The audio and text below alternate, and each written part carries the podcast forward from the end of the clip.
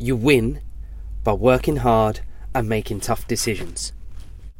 We're swiftly in to the second week of 2018. Time stands still for no one. But now the hard work really begins, because we're going to have to make some difficult decisions along the way. No one said it was going to be easy. But what are you going to decide to do? Start again? Or graft and make it happen?